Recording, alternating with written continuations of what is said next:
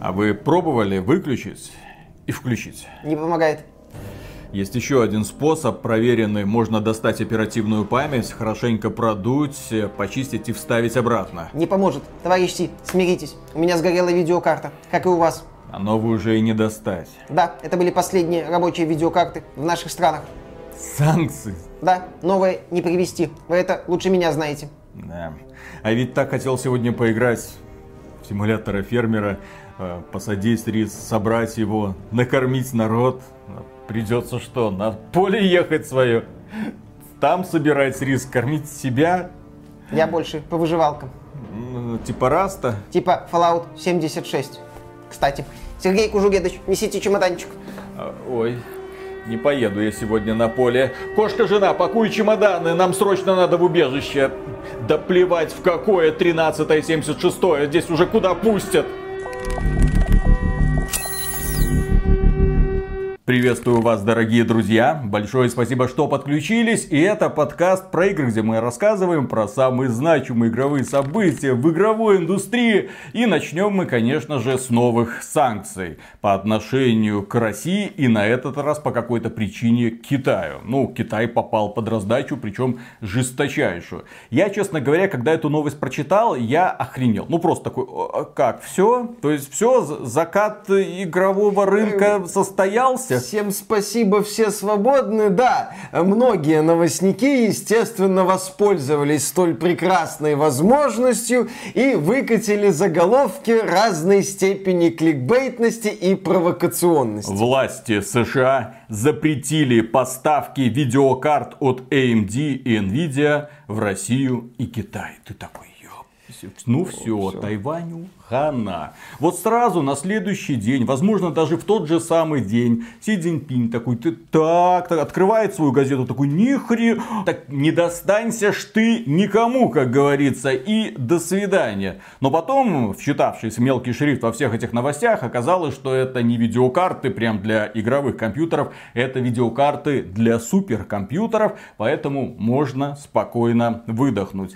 Более того, компания Nvidia после этого всего, она немного Немножко озадачилась, потому что у нее суперкомпьютеры представляют значительную долю бизнеса. Она сказала, что, возможно, потеряет до четырёхсот миллионов долларов. Значительная, знаете ли, сумма. Компания эй эм ди потеряла только в стоимости акций, потому что, о боже мой, видеокарты эй эм ди нельзя теперь устанавливать суперкомпьютеры в России и в Китае. Но у компании эй эм ди суперкомпьютеры это незначительная доля рынка, поэтому ее акции просели не так сильно, скорее всего, отыграются в будущем. У нее все-таки прежде всего это центральные продукты. Процессоры Ryzen, про которые мы недавно сделали отличный ролик. И чипы для консолей Xbox и PlayStation. Да, эта новость такая, она звучала ужасно, дескать, сидит Си Цзиньпин, смотрит ролик Atomic Heart, говорит, отлично, поиграю, надо обновить видеокарту. Ему, товарищ Си, все, как бы видеокарты в Китае запрещены. Так у нас в Тайване есть. А Тайвань разве не Китай? Китай, конечно, поехали на Тайвань за видеокартами. Да, это касается суперкомпьютеров, это не связано с потребительским сегментом видеокарт,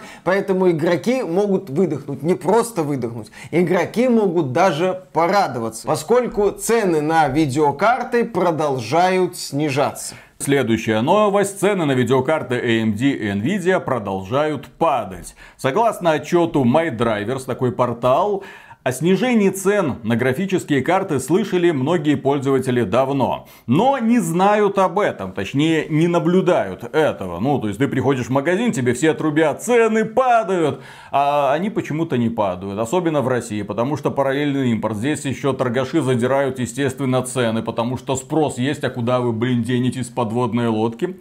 Вот, согласно откровениям Taiwan Economic Daily, основная причина того, что пользователи не видят снижения цен, заключается в том, что производители все еще обсуждают с дилерами более выгодные преференции. То есть, с одной стороны, есть компания Nvidia, у которой чипов произведено столько, чипов э, GeForce тридцатой серии, произведено столько, что девать их некуда. Склады загружены готовыми видеокартами, нужно эти склады разгружать. сороковая серия уже близко. А с другой стороны, производители приходят к дилерам в магазинчике и говорят, слушайте, а давайте понизим цену, ну, раза в полтора, может быть в два, а дилеры говорят, А нахрена? Нас и так все устраивают, нам нравится. тридцатая серия оказалась очень хорошей, мы готовы ее продавать еще долгое время. Все равно люди будут покупать. Да, здесь возникает интересная ситуация, что тридцатая серия демонстрирует отличные показатели производительности, хорошо чувствует себя в играх. Это не тот товар, который нужно слить, ну, с точки зрения дилера, вот сегодня, сейчас,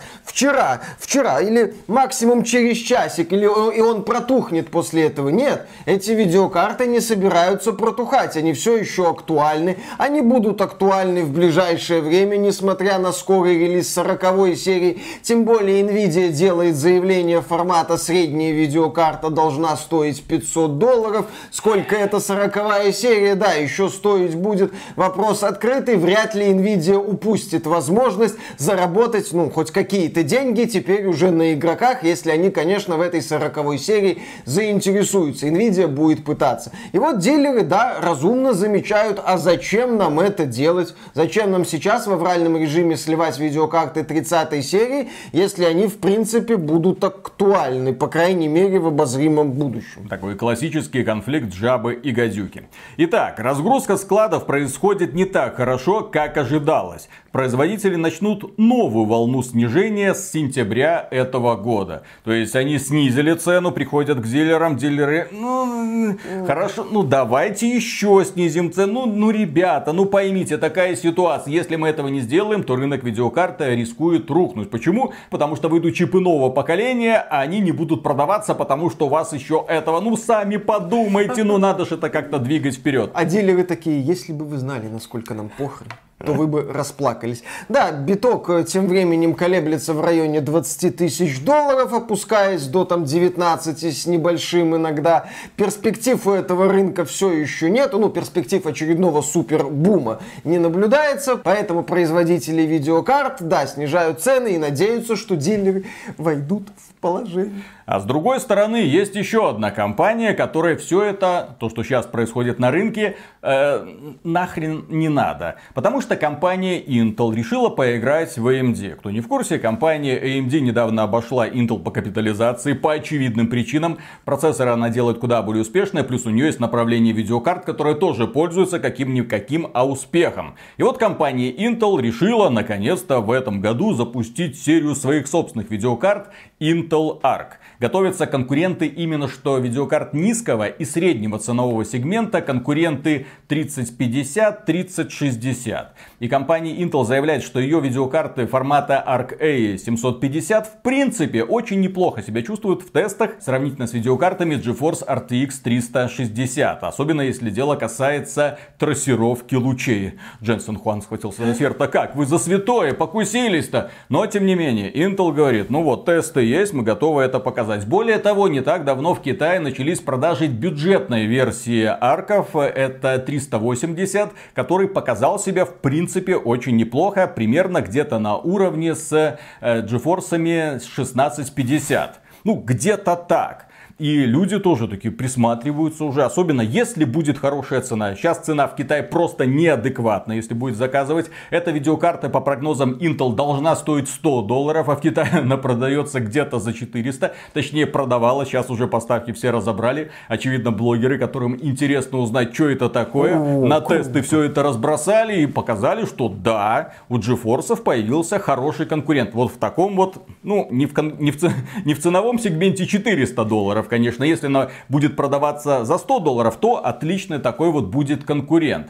Но, тем не менее, у компании Intel есть маленькие проблемки, связанные с очевидной вещью. Драйвера. Это их первая серия видеокарт. Драйвера еще не отлажены. Многие ребята, которые проводят сейчас тесты, что иностранные, что российские источники, показывают, что да, в некоторых играх паритет, в некоторых играх внезапные провалы. Один из порталов, который называется пи си Games Hardware, провел тест арка эй триста восемьдесят в пятидесяти играх. И да, в большинстве случаев все было замечательно. Но в некоторых играх наблюдаются странности. Doom Eternal — фризы, Farming Simulator двадцать два — визуальные артефакты, Halo Infinite — проблемы с отображением ландшафта, Max Payne не запустился вовсе. Ну то есть в отдельных играх, причем современных и древних, есть проблемы. А нафига вам нужна видеокарта, в которой технически могут быть какие-то проблемы? Поэтому компания Intel, естественно, это ни в коем случае не укор компании Intel, ни в коем случае не укор в сторону ее инженеров. Они выпустили, очевидно, хорошее решение, проблема с поддержкой софта. Первые ревизии подобных видеокарт, ну, только если вы большой энтузиаст, имеет смысл покупать, а так не надо покупать ни в коем случае. Присматриваться, что будет дальше. Следить за тестами, следить за обновлениями. Тем более, что в компании Intel работает товарищ, который создавал Nvidia GeForce, да? Вот, он там все понимает. Не как... глупые люди, не глупые сидят. люди сидят. Конечно, эти смогут. Да, ну, я надеюсь, что они смогут. И вот, казалось бы, складывается для нас, как для пользователей, удивительная ситуация. С одной стороны, видеокарты тридцатой серии летят вниз в цене. Но теоретически они летят вниз в цене. Родеоны тоже будут придерживаться этой ценовой политики. Компания Intel собирается тоже выйти в этот средний сегмент и заявить о себе. Но в условиях, когда рынок будет перенасыщен, очень сложно будет двигать в принципе бизнес вперед. Поэтому первые, вот я за Intel, честно говоря, больше всего переживаю, потому что они могут посмотреть на эту свою инициативу, увидеть, что продастся сто-двести видеокарт и скажут: да, в жопу, так в жопу, блин, лучше будем дальше работать над микропроцессорами. Мы лучше будем дальше пытаться догнать эй эм ди, а то у нас это не очень как-то получается в последнее время. Ну, видеокарты от Intel на сегодня это такое заявление о намерениях, дескать, мы можем, мы не против, посмотрите, у нас что-то получилось. На это все смотрит эй эм ди, говорит: тут все, все собаки сутулые, которые говорили, что у нас проблемы с драйверами, вот на Intel сейчас смотрим, вот что такое проблемы с драйверами. Поняли, поняли все вот вы фанатики Nvidia, блин. С другой стороны, возвращаемся к первой новости, озвученной в этом подкасте.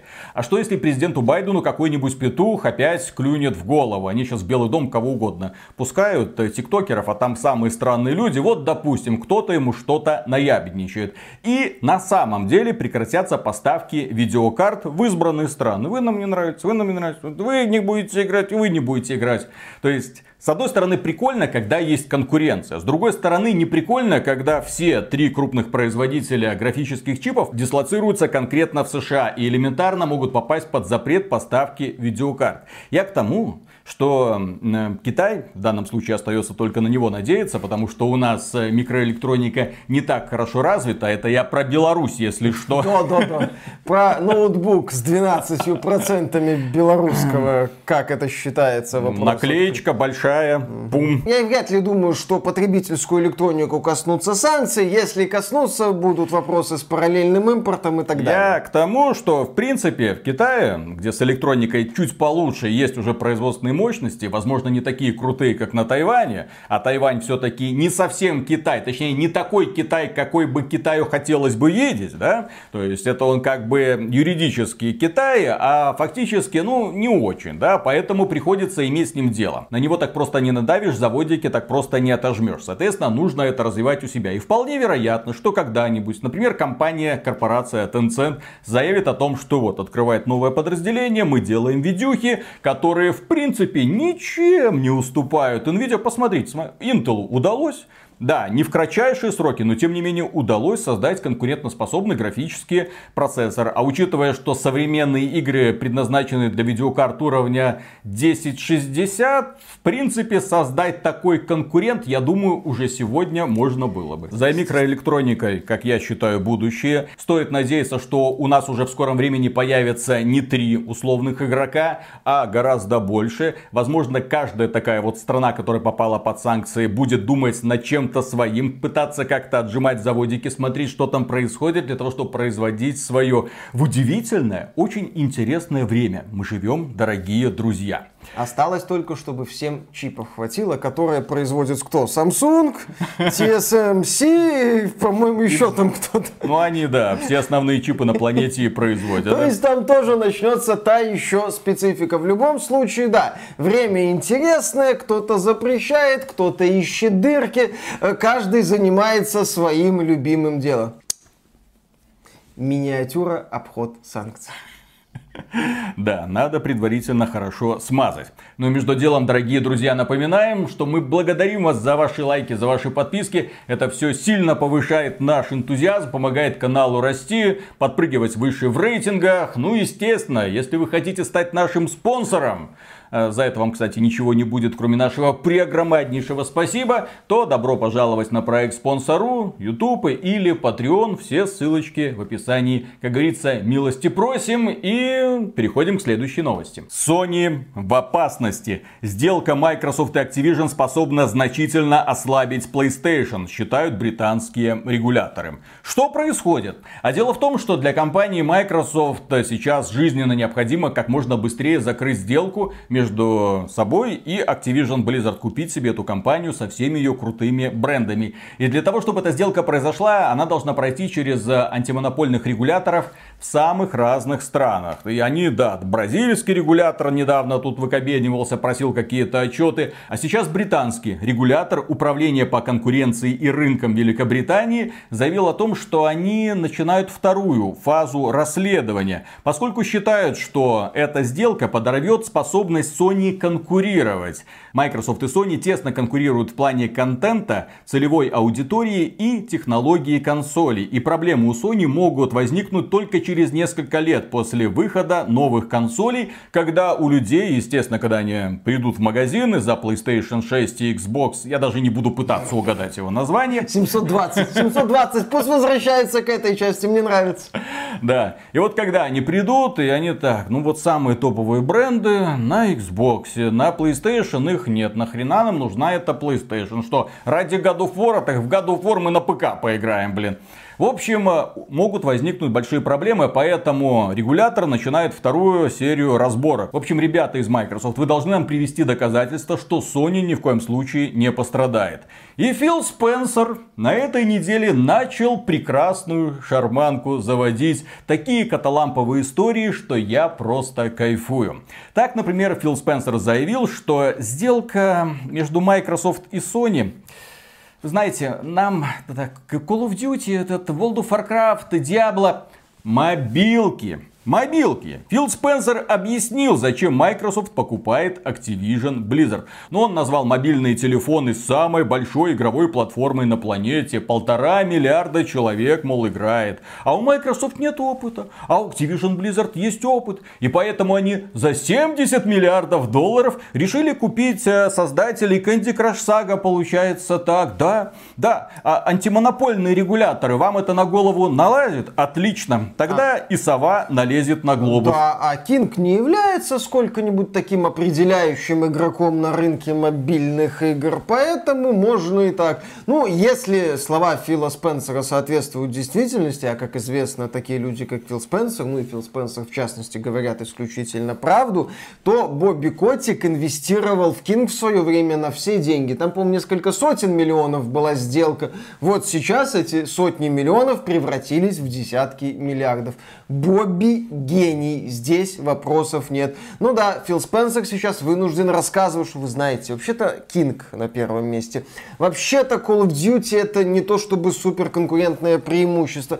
И вообще мы там думаем, выпускать Call of Duty на PlayStation, скорее всего, будем. Но у нас еще процесс. Мы там, кстати, игры от Activision Blizzard планируем добавить в Game Pass. Это, естественно, будет. Все хорошо. Но монополистами мы не будем. Поймите нас, да, пожалуйста. Да, да. Это да, на фоне заявления о том, что британский регулятор заявил о готовности продлить процесс расследования сделки между Activision Blizzard и Microsoft. Да, кроме этого, Фил Спенсер выпустил огромное открытое письмо, где отдельно отметил, что да, во-первых, Call of Duty, Diablo и Overwatch, естественно, появятся в сервисе Xbox Game Pass. Но... При этом Call of Duty останется везде. Она будет доступна пользователям на любой платформе, где она до этого выходила. И в качестве примера он привел Minecraft, мол, ребята из Британии, ну посмотрите, у нас же есть Minecraft. Мы купили Mojang, и эти ребята продолжают развивать эту игру. И выпускайте игры серии Minecraft, опять же, везде. Мы не ограничиваем их, мы не ограничиваем наших клиентов. Понять и просить. Правда, Фил Спенсер забыл одно маленькое уточнение. Когда он покупал Mojang, Minecraft уже был везде.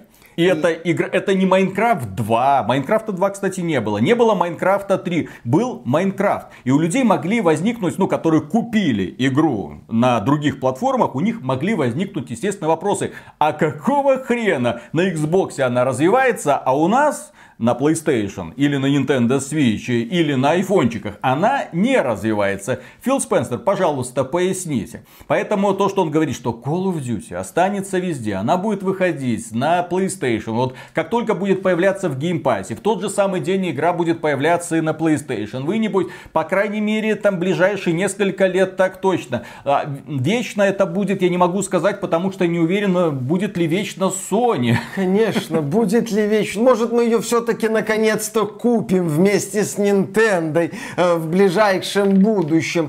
Майнкрафт, э, да, на момент покупки Microsoft был уже бурно развивающийся и чрезвычайно успешной игрой-сервисом, по сути, такой вот бесконечной игрой, которая может и будет развиваться в бесконечность, в том числе, по-моему, даже не в том числе, в первую очередь за счет всяких там разных модификаций, своих каких-то надстроек, которые делают энтузиасты. Да, отключать другие платформы от Minecraft и делать Minecraft эксклюзивом платформ ПК и Xbox было бы в высшей степени глупо со стороны Microsoft. Но вот с Call of Duty есть пара оговорок. Да, есть там Call of Duty Warzone, будет Call of Duty Warzone два, это условно бесплатная игра-сервис, которая может развиваться сколь угодно долго. Естественно, она будет доступна везде, где только можно. А что по премиальным частям Call of Duty? Фил Спенсер, вы же, я так думаю, собираетесь развивать Call of Duty не только в формате Call of Duty Warzone. Вы еще хотите там, ну, не раз в год, ну, может, раз в два, в три года выпускать какую-то новую премиальную часть.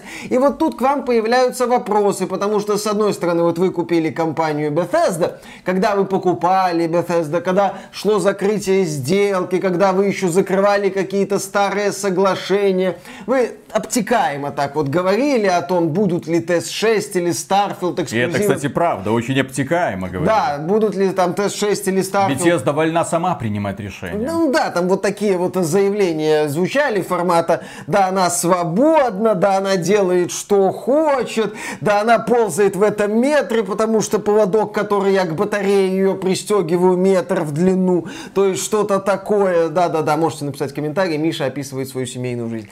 А, ну не, не в смысле, что он, а в смысле, что его. А, да, то есть вот что-то такое. То есть да, там были вот такие вот заявления а формата. Uh, да, мы...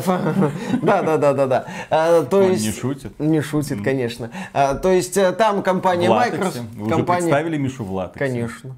С красным кляпом во рту. И с вырезами, где надо, пониже пояса. Замечательно. Откуда ты знаешь, что там есть вырезы? Откуда я знаю, я это ношу. В смысле, блин, откуда я это знаю? Друзья. Да, минутка легкого бэ дэ эс эм на икс би ти Games. Да, во времена сделки между Microsoft и Bethesda звучали такие вот обтекаемые со всех сторон фразы там о самостоятельности Bethesda, о принятии решений, там бла-бла-бла и все такое. Но вот когда нам наконец-то уже полноценно представили Starfield, внезапно оказалось, что играет Xbox и ПК. Все. И стало, по сути, понятно, что и Ти эс шесть, если мы, конечно, до него доживем, вот, будет тоже, вероятно, эксклюзивом Xbox. А, а Redfall? Redfall, кстати, тоже. То есть новые игры от Bethesda и от студии Bethesda внезапно как-то игнорируют PlayStation, так вот. Главное сделку закрыть, а потом уже можно делать все, что угодно. И, конечно же, компания Sony понимает, что консольный бизнес для нее определяющий, но на него нельзя делать основную ставку. Прошло то время, когда все яйца можно было складывать в одну корзину. Мол, есть одна платформа, у нас есть набор студий, которые только для этой платформы делают наши шедевры. Такая модель бизнеса уже не прокатывает. Компания Sony уже начала делать решительные шаги в новом направлении.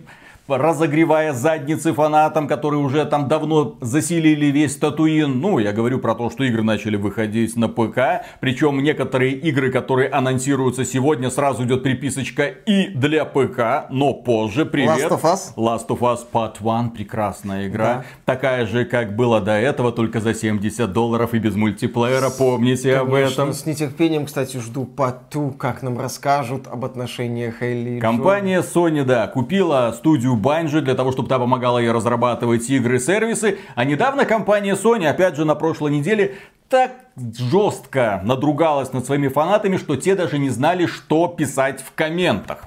Потому что компания Sony изменила себе. Ну, то есть, ладно, вы выпускаете игры на ПК, но это позже, это мы можем там это пережить. Кому нужен этот Spider-Man четыре года да. спустя, как он вышел на PlayStation четыре? Конечно. Кому нужен сегодня этот God of War? Кому нужен этот Last of Us? Кому нужен этот Uncharted четыре? Кстати, где он, Sony? Days Gone нам сразу не нравился. Да, да, по-моему, Uncharted четыре делает студия Iron Galaxy. Если я не ошибаюсь, это та студия, которая делала печально известную ПК-версию Batman Arkham Knight. Да. Но это которую снимали с продаж, потом пользователям ПК-версии Arkham Knight Warner Bros. Дарила другие части серии. Мне, там... кстати, подарили. Да, мне, кстати, тоже подарили. Там была возможность вернуть деньги за Arkham Knight. Там был грандиознейший скандал.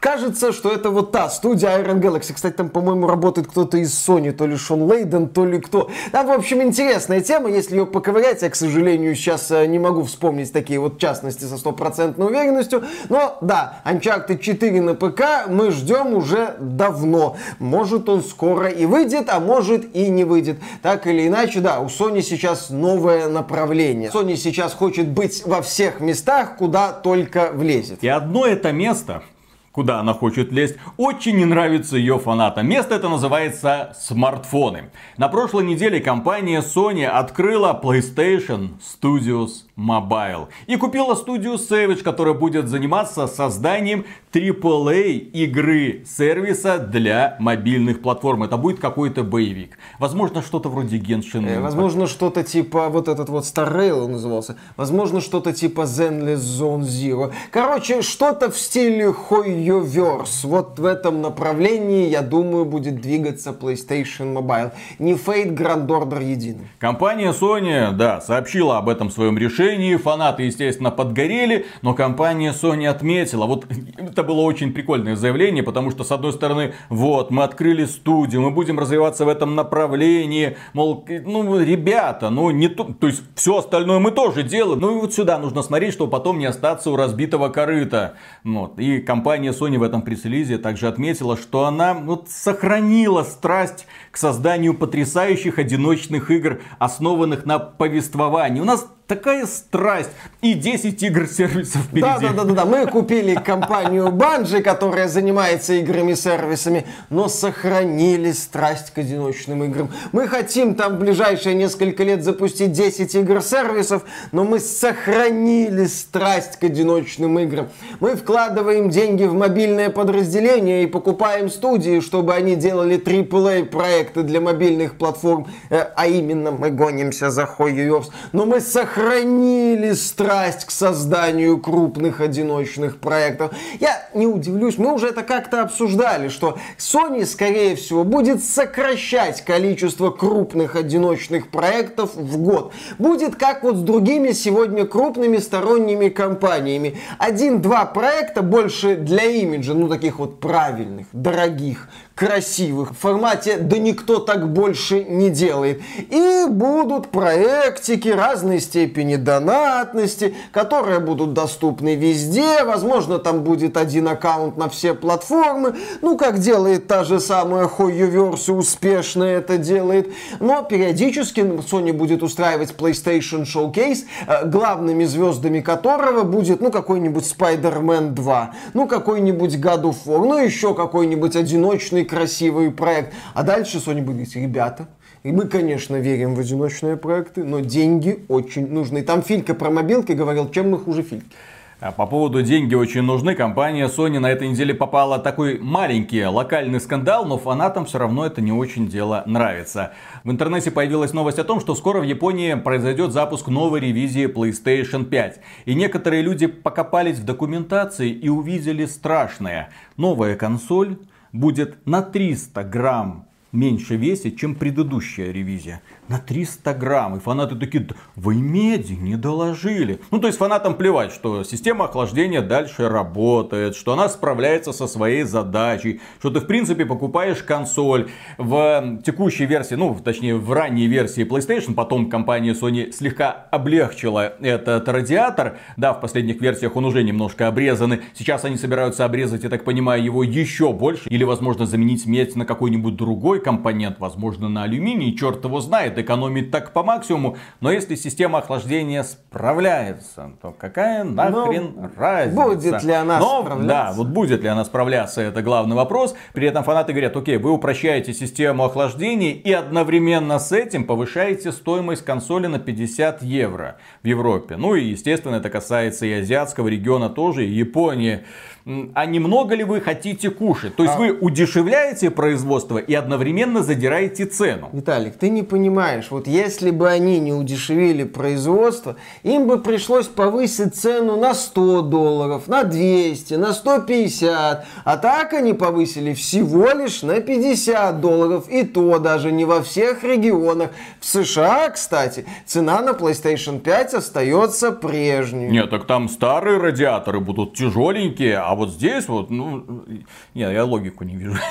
Ну, Sony пытается выкрутиться из сложившейся ситуации, где есть дефицит полупроводников, где есть мировая инфляция, ну, кроме США, где эту инфляцию отменили, и во всей этой ситуации надо продавать пи эс пять. Вот Sony пытается усидеть на всех стульях одновременно, и консоль удешевить, и цену при этом не сильно повысить, и фанатов не сильно обидеть, и еще деньжат на мобилках в будущем подзаработать. Ну, вот так вот. Столько вот стульев сегодня у компании Sony. А что касается компании Microsoft, далее начинаются очень интересные истории из внутренней кухни, внутренних студий компании Microsoft. Obsidian в течение девяти месяцев скрывала свою новую игру от Microsoft. Речь идет о Pentiment. Они ее разрабатывали девять месяцев в тайне. Джош Сойер сказал об этом в интервью. Да, они разрабатывали, что-то там сделали. Потом показали вертикальный срез боссом из Microsoft. Те удивились. Вау, это так необычно. Это так круто. Доделывайте до конца. Но главная мысль в питче Сойера была в следующем. С самого начала эта игра планировалась как проект для Game Pass. Проект для Game Pass. Быстро, дешево. К сожалению, да, вот то, что и Джош Сойер сказал, дескать, делали для Game Pass, напрягает и заставляет задуматься. То есть вот что-то сделать можно интересное, это безусловно хорошо, что-то нестандартное тоже замечательно. Такой вот очень необычный проектик, как Pentiment, тоже замечательно, тоже такие игры нужны. С одной стороны, это все круто, круто, круто. С другой стороны, да, большие проекты, ну как-то там Starfield где-то. И как-то хватит, ну еще Redfall, ну это лутер-боевик от Arkane, который... Техническое состояние Starfield находится сейчас под большим вопросом, учитывая многочисленные утечки, которые утверждали, что игра в, мягко говоря, неадекватном yeah. состоянии. Они ее поэтому и перенесли. Когда Фил Спенсер приехал в офис Bethesda, ему показали Starfield, он написал: боже мой, это так прекрасно, написал в Твиттере, а игру перенес на год. Да-да-да-да-да-да. Такая команда, такая команда работает. Вы себе не представляете. Это у Фила Спенсера, знаешь, было два текста в одном. Вы косорывые утырки, кто так делает игры? Как так можно обделываться? Вы сколько это из себя выстирали? Как я это буду пихать? Даже в Game Pass это пихнуть стыдно. Вы идиот. И тот говор: ты, ты, ты кто такой вообще? Я, я сколько бабок выдал за твою говноконторку? И второе письмо: я посмотрел Стар. Все замечательно, я горд за команду, но мы вынуждены перенести проект на начало двадцать третьего года. И вот так, так, так, спокойно. Одно письмо, значит, по внутренней рассылке. Главное не перепутать. А по поводу Pentium, что его делали в тайне. Зачем его делать было в тайне? Чтобы получить одобрение. Ну, вот ты приходишь, вот ты ко мне приходишь, вот, допустим, я Фил Спенсер. И ты такой: здравствуйте, я из Obsidian. Мы те самые ребята, которые сделали Fallout New Vegas и Outer Worlds. Вот, ну, вы знаете, ролевые игры от первого лица с более-менее такой нормальной графикой, хорошим таким чувством юмора. И мы сейчас делаем Эвау, тоже ролевую игру под The Elder Scrolls, но я не думаю, что нам она нужна сейчас, потому что Elder Scrolls шесть же у вас есть, да. Поэтому мы вот собрались все вместе, устроили мозговой штурм и делаем двухмерную игру, где основной геймплей это диалоги. И Фил Спенсер говорит: Game Pass все стерпит. Там был Bleeding Edge, ребята. Так он был готов на момент, когда они купили студию. Ну там, да, он Ninja Theory. Bleeding Edge уже был готов. Они купили эту Ninja Theory и через несколько месяцев уже запустили Bleeding Edge. Аргумент. Аргумент. Игра сто процентов. сто процентов, тысячу процентов выйдет этой осенью. Да, Фил Спенсер, ты шути, у вас же в этом году все равно выпускать нечего, нужна какая-то заглушка. От у нас здесь прекрасная студии. Заглушка. А если ее свернуть в трубочку, то вообще нет, если легко зайдет. Она, понимаешь, это такая простенькая ролевая. Как игра. Оправдание покупки геймпасса на протяжении двенадцати месяцев. Такой себе. Как только там хоть чуть-чуть поднапрячься, и эта заглушка там, вылетит нахрен. Такой себе аргумент, я бы не стал его использовать как такую серьезную затычку, в смысле заглушку.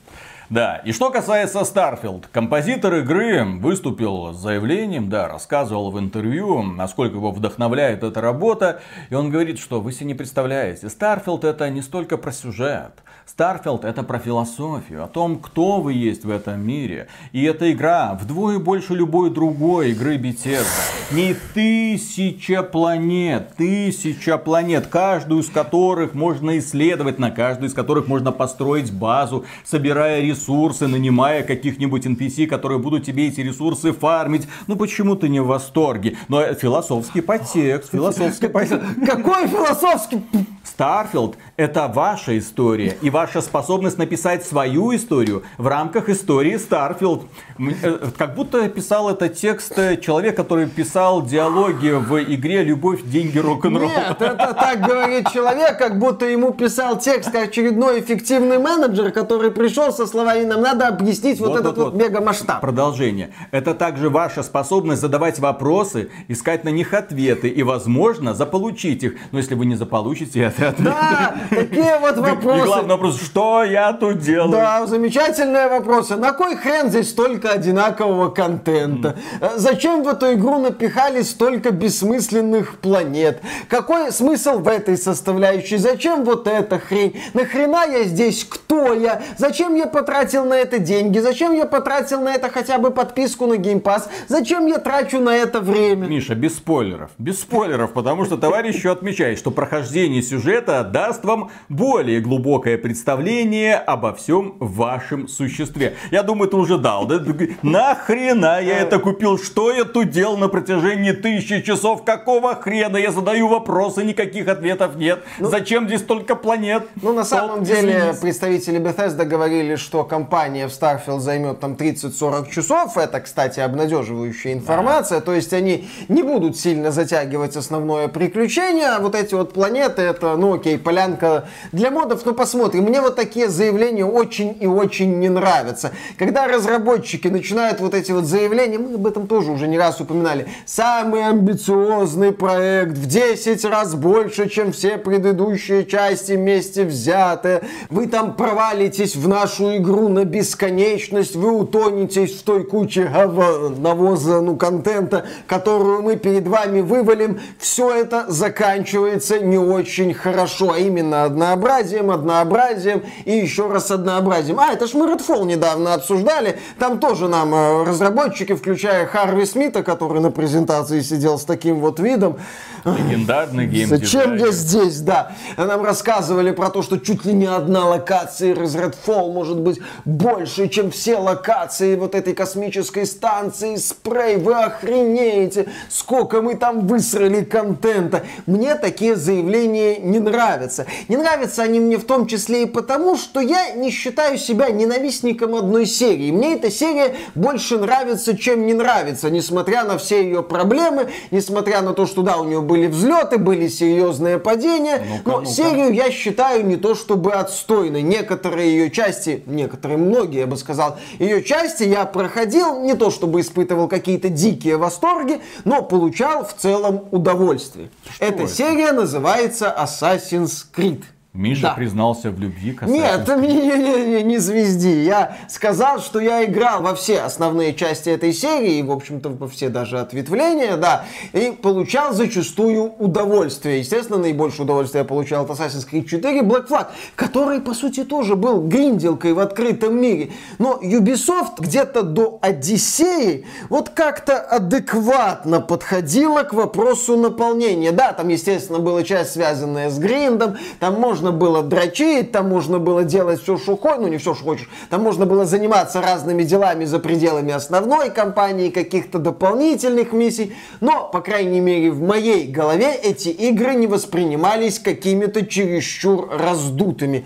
Но в Assassin's Creed Odyssey разработчиков потянуло в супер масштаб, и это все закончилось плохо. Мне не понравилась и Вальгалла очень сильно, я тоже считаю эту игру экстремально, так скажу, раздутой. В ней чересчур много однотипного контента. Будь игра более компактная, я даже, по-моему, это в обзоре отмечал, что где-то там часов пятнадцать-двадцать от Вальгаллы даже вполне реально, в моем случае, получать было удовольствие, потому что мне было интересно. Потом это все скатилось в какое-то беспросветное однообразие и монотонность. И вот компания Ubisoft подтвердила, что работает над проектом Assassin's Creed Mirage. Музыка нас связала.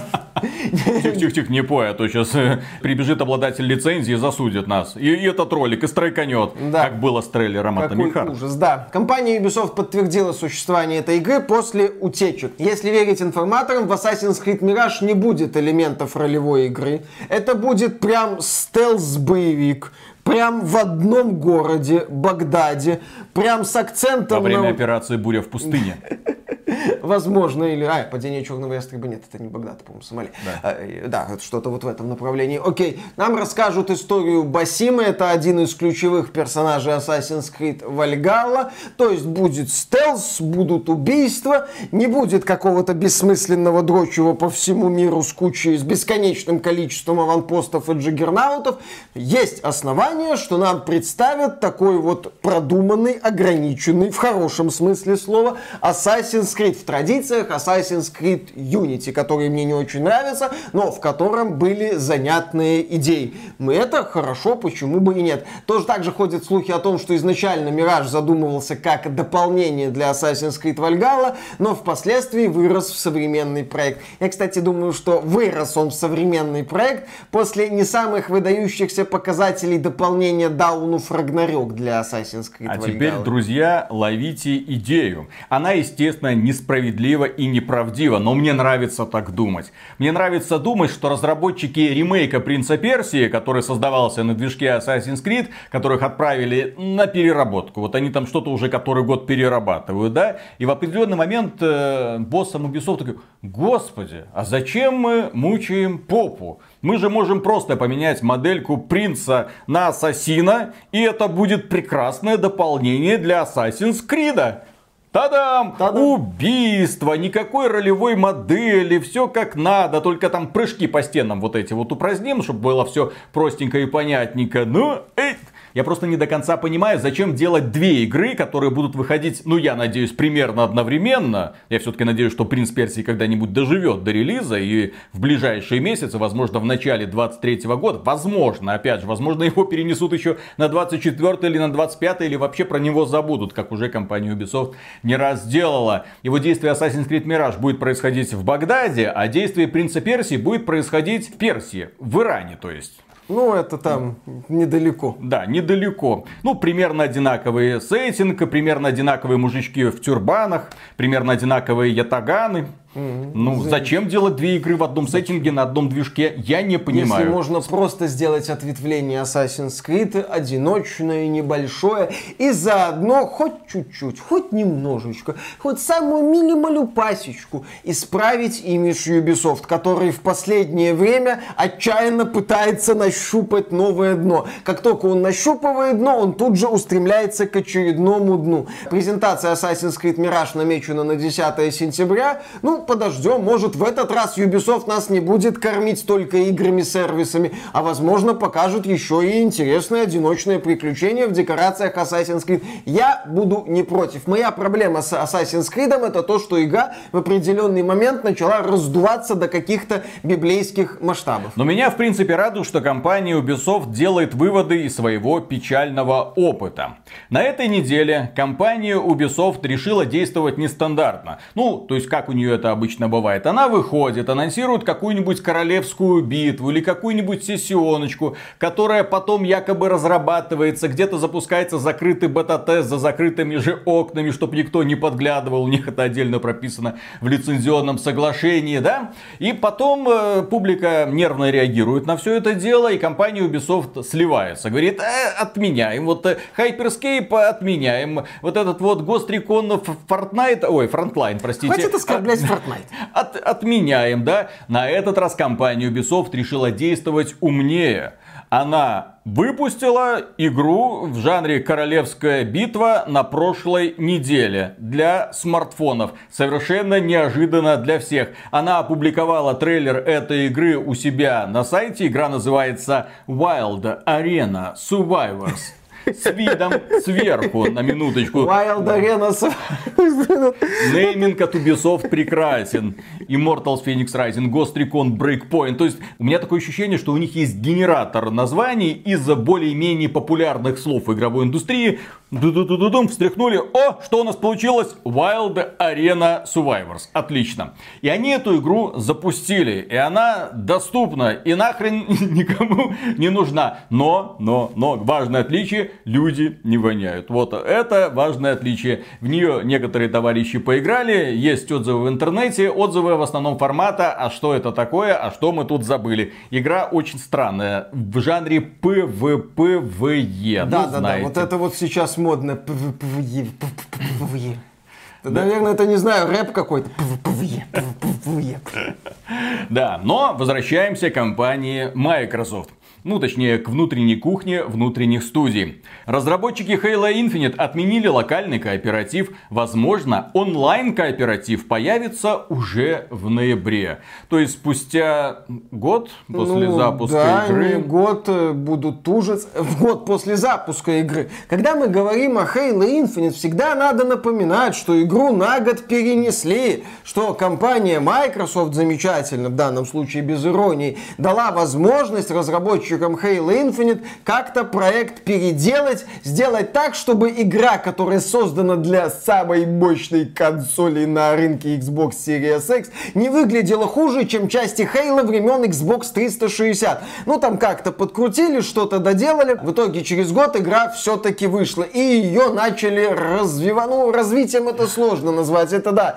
Это какая-то пародия на развитие, причем очень грустная и кривая пародия. Контента выходит мало, сезоны длятся долго, да. Онлайновый кооператив, получается, будут прикручивать около года к компании. Да ну, и комп... нахрен он уже никому ну, не да, нужен. Естественно, извините. Компания в Halo Infinite чрезвычайно актуальна. Она выходила, да, в декабре, в ноябре появится кооп, то есть одиннадцать месяцев. Просто в голове это не укладывается. И да, студия триста сорок три Industries. Хорошую шутку в интернете увидел, триста сорок три индус.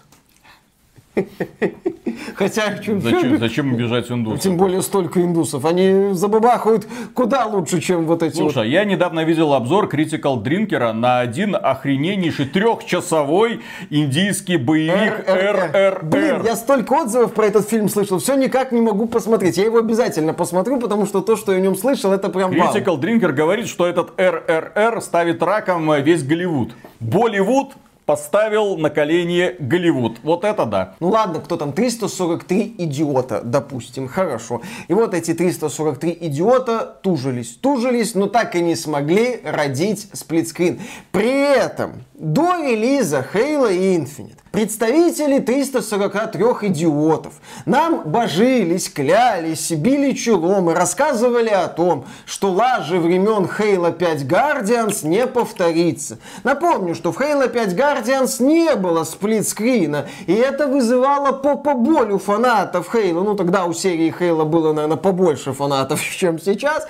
И потом триста сорок три идиота сказали: все, ребята, ребята, все будет, все будет. Отныне и во веки веков в Halo будет сплитскрин, только в случаях, когда его не будет. Вообще ситуация с Halo Infinite — это настолько, на мой взгляд, показательный момент, как можно прополимерить прекрасный старт, и показательный момент того, что в играх-сервисах важнейшую, а можно сказать и ключевую роль играет развитие, быстрое развитие с постоянным пополнением контента, с быстрым устранением каких-то проблем, с тем, чтобы игра развивалась во всех направлениях, становилась и шире, и лучше, и обрастала каким-то контентом. Помнишь, Виталий, как мы с тобой восторгались запуском Halo Infinite? А. Помнишь, как мы обалдевали, как Microsoft удачно вышла в ноябре? Тут Battlefield двадцать сорок два обделался по полнейшей просто. Тут Call of Duty Vanguard, который не зашел многим людям и по меркам Call of Duty показал слабые результаты. Впоследствии Activision Blizzard признала, по сути, провал Vanguard по меркам серии Call of Duty. Казалось, что Battlefield двадцать сорок два все, просто вышел и такой лежит на дне. Скрутился калачиком и говорит: дайте мне умереть, пожалуйста. И вот через некоторое время мы наблюдаем казавшуюся нереальной картину. Battlefield двадцать сорок два как-то там кряхтя, сопя, пукая, но движется и даже демонстрирует признаки выздоровления. Я слабо верю сам себе сейчас, но окей. А Halo Infinite загибается. Загибается, причем так вот активно загибается. Разработчики объяснили отсутствие локального кооператива тем, что они должны сильнее сосредоточиться на развитии игры. Ну, то есть, вот те пять человек, которые работали на технической реализации локального кооператива, то есть, чтобы играть в одной комнате через сплитскрин, нет, нет, ребята, вы должны нам помочь развивать игру, а то мы не, без вас мы никак, естественно, не справимся. По плану, запуск бета-версии Forge — это отдельный режим, который позволяет вам создавать свои собственные карты и, опять же, игровые режимы, планируется к запуску в ноябре. А еще разработчики из триста сорок три Industries нам показали дорожную карту. Вы игру делаете или только дорожную карту показываете? Красивую. Здесь, кстати, стоит напомнить, что вот эта вот идея лан-пати по Halo — это важная часть американской игровой культуры. Там еще со времен первого Xbox некоторые люди ходили друг к другу со своими консольками, чтобы вместе долбиться в Halo. А вот сейчас, да, нельзя. Ни в Halo пять, ни в Halo Infinite. Идите нахрен, фанаты. Да, еще одна веселая история о прекрасном бизнесе компания Bethesda. Рафаэль Колантонио, опять же гениальный геймдизайнер, который работал в студии Arkane, рассказал недавно, что ему, блин, просто было отвратительно, что игра под названием Prey получила название Prey. Оказывается, в коллективе Arkane, которые разрабатывали этот продукт, все были против этого названия. Но Bethesda пришла и сказала: так, у нас есть такой бренд, бренд более-менее раскрученный, вы должны назвать свою игру Prey. Жертва или добыча. Почему? У нас научно-фантастический сеттинг, у нас там моральный дилемма, у нас, кстати, сюжет очень неплохой. Какое отношение наш сеттинг имеет к сеттингу игры две тысячи шестого года? Кстати, очень хорошей игры. Игры, которая показала, что движок Doom три кое на что способен. Игры, в которой было при прикольное органическое оружие. Игры, где главным протагонистом был, так сказать, Native American. Проще говоря, индеец, который пытался спасти свою девушку, похищенную инопланетянами. В этой игре было очень много прикольных решений. Там бег по потолку, трансформация там в маленького, большого. Порталы. Да, порталы, опять же. То есть ты играл, тебе это все дело нравилось. И разработчикам претила идея, что...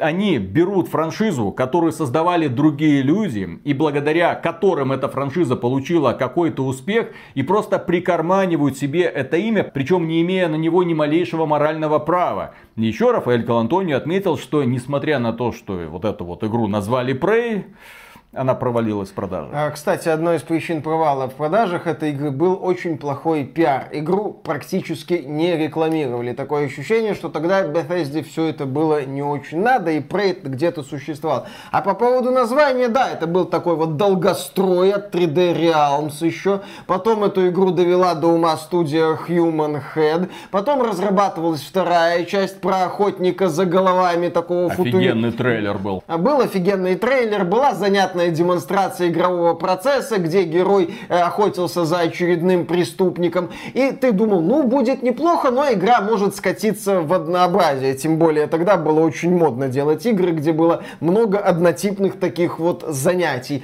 И ты смотрел на этот Prey два, но выглядела игра перспективно. Потом этот проект отменили, и компания Bethesda решила зачем-то присобачить это имя к проекту студии Arkane. Рафаэль Колантонио отметил, что он не любит врать, и ему приходилось, по сути, лгать людям, когда у него спрашивали: слушайте, а вот название Prey, оно ж как-то там вот имеет отношение к этому? Ну, в космосе...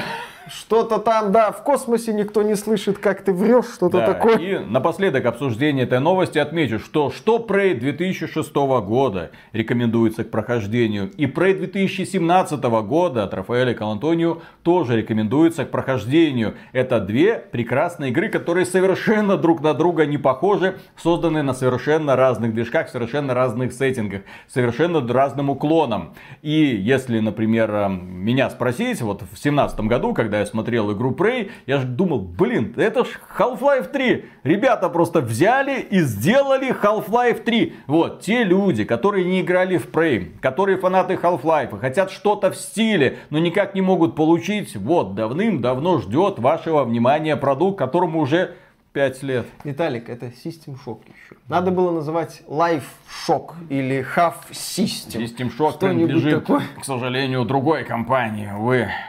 Так просто это не получится сделать.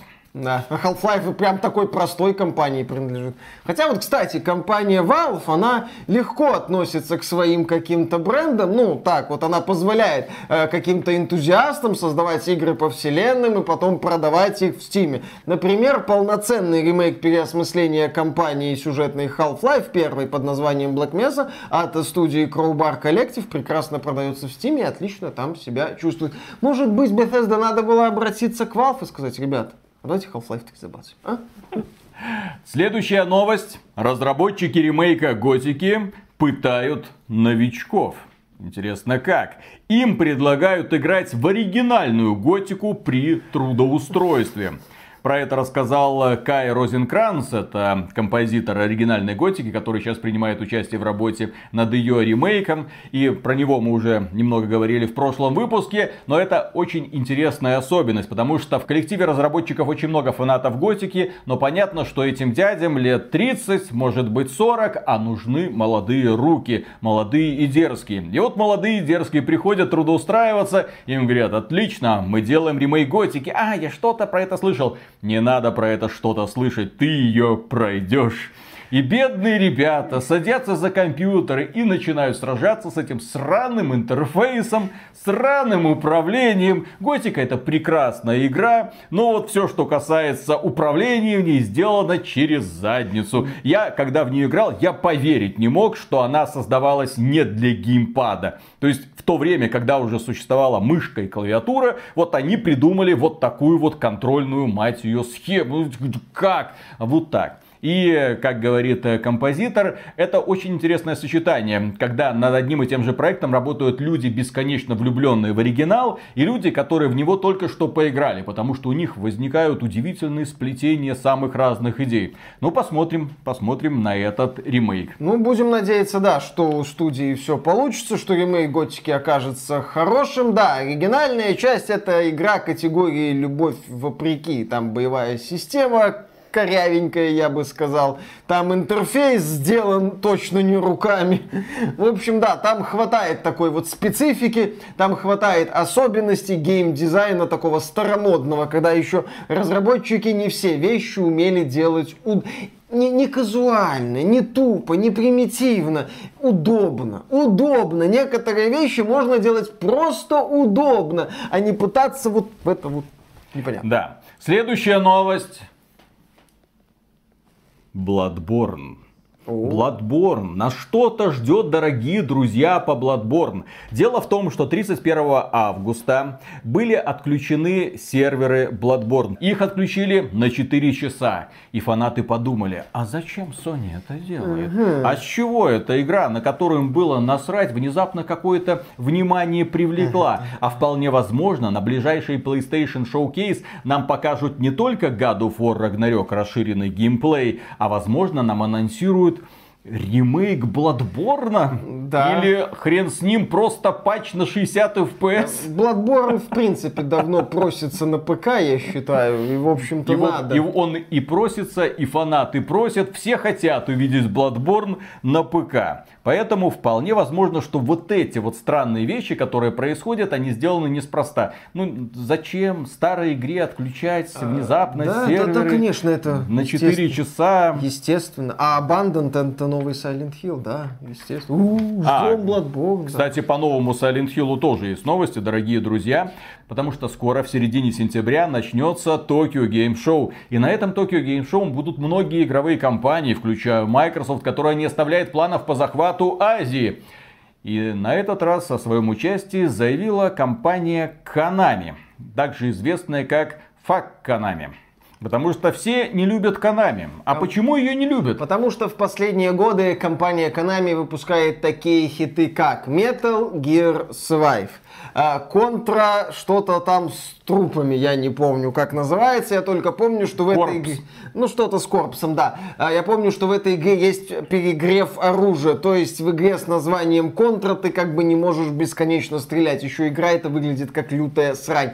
И E-футбол. Этот проект, который на старте был отвратителен. Такое ощущение, что Electronic Arts спонсировала Konami, чтобы она выпустила лютое говно. Йо-футбол. И... Да, Йо-футбол. И FIFA наконец-то избавилась от всех конкурентов. Э, да, у них там есть что-то до мобилки. И, в общем-то, все. Вот эти три крупных проекта от компании Konami выходили в последнее время. Но! Но компания Konami сообщила, что примет участие в Tokyo Game Show. Более того, проведет отдельное мероприятие и представит серию, которую любят во всем мире. Что-то про эту серию там будет. И фанаты сразу напряглись. М-м, новый Metal Gear, возможно, новая Castlevania. Но люди, скорее всего, да, получат в лучшем, в лучшем случае, в лучшем случае... Получат игру от Bloober Team, это польские разработчики, создатели Layers of Fear, которые, по слухам, уже в течение года, как по слухам, они работают над новой частью Silent Hill или хотя бы, блин, над ремейком Silent Hill два. Что-то такое где-то там ага. определенно есть. В общем, наверное, прогнозируем, давайте, что покажет компания Konami. Скейтборд в оформлении Silent Hill. Было. Автомат Патинка в оформлении Было. Silent Hill. Был, нет, был, по-моему, автомат да, слот-машина. Была. Это не совсем Патинка, но, а в принципе, для разница? Западного рынка, да. То есть, что-нибудь в этом... Футболка в оформлении... А, это тоже было. Футболка в оформлении Silent Hill тоже была. Да, то есть, что-нибудь да. покажет. Да, замечательно. Пространство для маневра. А, полноразмерную куклу. Кстати, а, а кого... Друзья, вопрос с, с подвохом. А кого из героев Silent Hill вы бы хотели усадить у себя на диванчике полноразмерно, знаете, я, так, я думаю, с подогревом? Я думаю, что фанаты Silent Hill бы с удовольствием органов. Были бы рады линейке гондонов с демонстрацией нынешнего руководства Konami. С лицами. С лицами, естественно. И, конечно же, эти гондоны для анального проникновения. Конечно. Исключительно. Да, и рекламный слоган. От гондонов для гондонов. Наслаждайтесь. Ну, раз уж мы заговорили про азиатский рынок. И гондоны. Логичные переводы, кстати, гондоны. Я сразу почему-то подумал про китайскую компанию NetEase, создатели Diablo Immortal. Извините, внезапная ассоциация, с чего бы это. Так вот, NetEase, те самые ребята, у них не только Diablo Immortal, у них в том числе партнерское соглашение, пока, по крайней мере, с Activision Blizzard. Возможно, оно дало трещину после неудачного релиза Diablo Immortal в Китае, неудачного с точки зрения маркетинга, пиара и напряженного отношения с властями.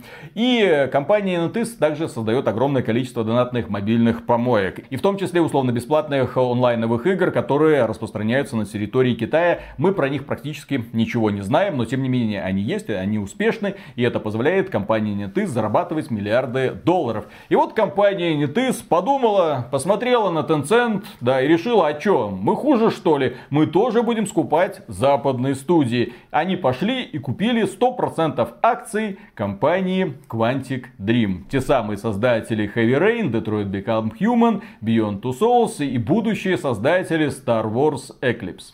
Да, раньше по сети ходили активные слухи о том, что Quantic Dream ищет кому бы продаться, что компания бы с удовольствием нашла покупателя, но как-то не находится, потому что у них типа там токсичная атмосфера, все у них не так. Китайцы сказали, нам плевать. Да, китайцы сказали, нам пофиг на вашу токсичность. Дэвид Кейдж, если ты унижаешь сотрудников, если ты на них кричишь, если ты заставляешь их перерабатывать, отлично, мы выбираем тебя! Отлично, да, делай, что хочешь.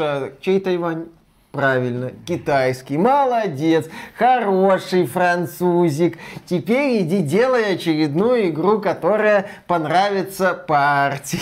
Ну, в принципе, я не то чтобы ненавистник творчества Дэвида Кейджа, мне даже нравятся некоторые его решения. Просто идеи. Да. Я в данном случае отмечу следующее. У Quantic Dream дела с финансовой точки зрения идут не очень хорошо. Они давным-давно разорвали соглашение с компанией Sony, они самостоятельно разрабатывают Star Wars Eclipse, они ввалили кучу денег в этот шикарный трейлер, который нам показали. Китайцы на него повелись, но опять же, если у тебя пустые карманы, то проект подобного уровня ты не потянешь. А теперь, учитывая, что у Нетис денег больше, чем у Activision Blizzard, на минуточку, я вполне верю, что они профинансируют разработку этого проекта. Это всегда хорошая новость, когда крупная компания получает возможность создать проект мечты. Плохая ситуация, когда они вляпываются в какую-нибудь компанию, которая известна созданием донатных помоек, и те говорят, да в жопу это ваше одиночное приключение, зачем мы это делаем, давайте эту королевскую битву в стиле Star Wars тоже весело будет, посмотрим за развитием событий. Вполне может оказаться, что французиков китайцы-то сомнут. Но китайцы пролезли не только во Францию. На прошлой же неделе стало известно о том, что компания Tencent вместе с компанией Sony значительно увеличили свои доли в компании From Software. До примерно тридцати процентов. Вместе, вместе. Да. шестнадцать процентов это Tencent и четырнадцать процентов компании Sony. семьдесят процентов принадлежит компании Ходокава. И согласно условиям этого соглашения, мне это очень понравилось, эта инвестиция позволит From Software освободиться от влияния Bandai Namco и самостоятельно сосредоточиться на издательском бизнесе. То есть Миядзаки сейчас будет просто всех обкладывать известными органами. Ведь я знаю, как делать, какие там эффективные менеджеры, вы кто такие? Ой, что ты понимаешь? Сейчас я вам так покажу, я такой пиар устрою, вы охренеете. Ну, это я сейчас шучу, на самом деле, в принципе, и до этого From Software вроде Вроде не жаловалась на какое-то давление. Там, когда они работали с Activision Blizzard над Sekiro, ну, Activision Blizzard занималась дистрибуцией Sekiro на Западе. Если кто не в курсе, Activision Blizzard — это издатель лучшей игры какого-то года по версии The Game Awards. Ну, Sekiro Shadows Die Twice. Все нормально. То есть From Software делает, а Activision Blizzard помогала ей с продвижением этого Sekiro.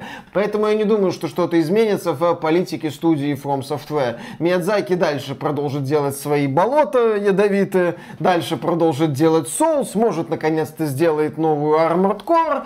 Посмотрим.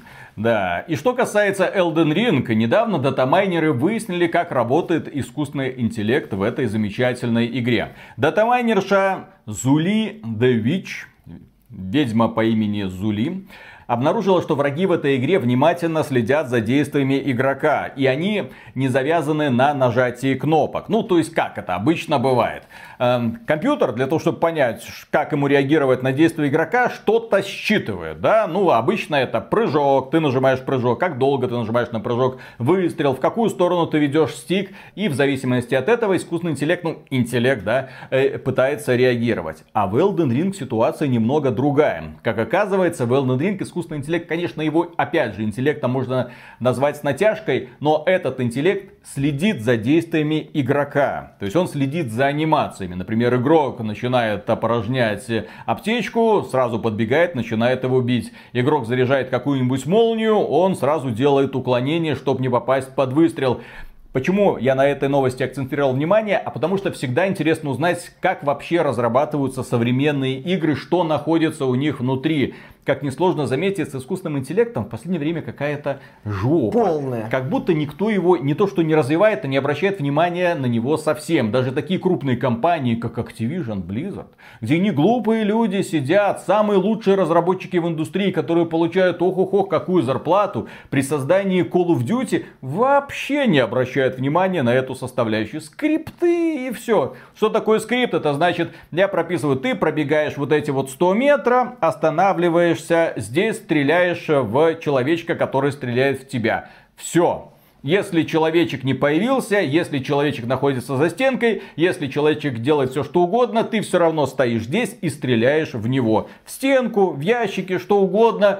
То есть у противника нет абсолютно возможности никак реагировать. А здесь ты смотришь, ну окей, японцы продумали такую вот тему. То есть оно прикольно, когда компьютерный персонаж, получается, на самом деле тебя как бы видит, условно, да, и на самом деле отслеживает твои действия. Это я всегда приветствую. И что касается геймдизайна, еще одна интересная новость. Создатель Kirby и Super Smash Bros. Создал YouTube-канал, где преподает дизайн игр. Его зовут Масахиро Сакурай. Это легендарный человек, выглядит невероятно молодо, несмотря на то, что он создавал первый Kirby.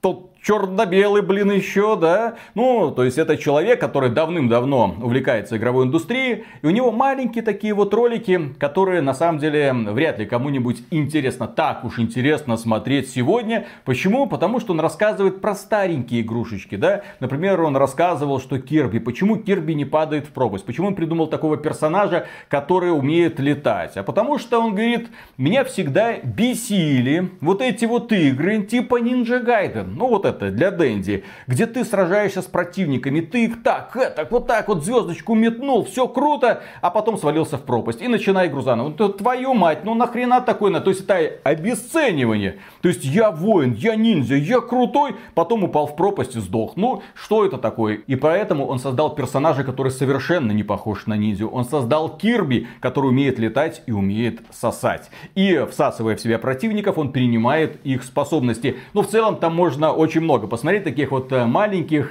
нюансиков касательно игрового дизайна. Меня же зацепил один выпуск, который касается в каком-то смысле современного состояния игровой индустрии. Когда он рассказывал про разработку игр и обращался к людям, которые хотят заниматься разработкой игр. И он говорил, ну понимаете, в чем дело? Вот вы очень талантливы. Человек. Вы невероятно красиво умеете рисовать котиков. Вы горите желанием рисовать котиков. Что-нибудь няшненькое, миленькое, хорошенькое, да? Приходите, устраиваетесь в студию. Студия устраивает ваше портфолио. Они в восторге. А потом вы на протяжении десяти лет рисуете зомби. Нужно да. быть к этому готовым. То есть, когда ты приходишь работать в игровую студию, в очень редких случаях ты будешь заниматься игрой мечты. Чаще всего ты будешь выполнять чужие требования. Эти требования, кстати, могут быть зачастую неадекватными. И поэтому многие люди разочаровываются в игровой индустрии. Но он, главное, делает акцент, про который многие люди, которые приходят в игровую индустрию, блин, забывают. Основной тезис. Ты создаешь продукт, не просто продукт. Ты создаешь игру, в которой люди будут развлекаться. Ты создаешь развлечение. И геймдизайн является основой этого развлечения. То есть не просто полянка, не просто аванпост, не просто ординарный набор игровых механик. Нет, нужно делать что-то интересное. Интересное это то, что человек до этого, блин, не видел. Желательно, если он имеет дело с какой-то новой франшизой, его нужно чем-то удивлять. И на этом геймдизайн Nintendo стоял, стоит и будет стоять. Именно поэтому игры от Nintendo всегда вызывают наибольший такой всплеск интереса, потому что они предлагают действительно что-то новое. Иногда идеи прокатывают, иногда идеи не прокатывают, но каждый раз ты будешь удивляться. Несмотря на то, что к играм серии Марио большинства людей, такие взрослые мужики, у них какое-то пренебрежительное отношение, а потом они снова идут играть в танки, блин. танки. В Тарков потом они идут играть. И обмазываться звездочкой. Как мы уже не раз говорили, это отдельный символ на ЛГБТ-флаге. Совершенно уникальный. Там Конечно. это в виде звездочки вьетнамской. Да. Ну, бальзамчика вот этого. И раз уж мы задели немного Diablo Immortal, радостная новость, дорогие друзья. Diablo Immortal теряет игроков? Вопросительный знак. Фанаты просят объединения серверов. А что происходит? А дело в том, что в этой игре есть рейтинг лучших гильдий. Вот вам, смотрите, десять лучших гильдий сервера. Вот равняйтесь на них, будьте как они, соревнуйтесь там. В общем, идите в гильдию. Вот война, война. Должна постоянно идти война, соревновательный дух, все такое. Правда, на многих серверах в эту десятку не собирается десять гильдий. Иногда их там восемь гильдий, иногда семь. То есть список из десяти лучших гильдий ограничивается шестью, семью, восемью, но никак не десятью. Естественно, у людей возникает вопрос, а на нашем сервере вообще есть люди, которые играют? Или это все уже как-то пущено на самотек? Может быть, люди уже поуходили все? И да, многие люди отмечают, что в разных событиях, особенно соревновательных, ты видишь лидеров. Список лидеров там есть, кто на первом месте, кто на втором, кто на третьем. И у тебя каждый раз, блин, одни и те же имена, одни и те же имена. То есть это признак того, что проект ушел и новички в него не приходят. То есть нет вот этого соревновательного духа, кто там на первое место карабкается, раздвигая всех локтями, как это бывает в нормальных соревновательных продуктах. Нет. То есть вот у нас есть определенный список гильдий, которые стремительно редеют. У нас есть игроки, особо упоротые, возможно, больше всех задонатившие, которые находятся на первом месте. Играть в такое становится скучновато, мягко говоря. Тем И... не менее, Diablo Immortal неплохо стартовала в Китае, собрав за первый месяц около восьмидесяти миллионов долларов. Я думаю, что правду о том, как дела у Diablo Immortal состоят на самом деле, мы увидим из ближайшего финансового отчета Activision Blizzard. Ждем, вот это будет весело, вот это будет интересно, вот эти все их миллионы. Дело в том, что некоторые аналитические службы выкатывают список десять самых популярных игр, десять самых скачиваемых игр, десять самых доходных игр, которые больше всех заработали. Diablo Immortal побыла вот там только в месяц своего выхода. И сейчас она вылетела нахрен оттуда. Это, на мой взгляд, такой да. себе звоночек. Это плохой показатель.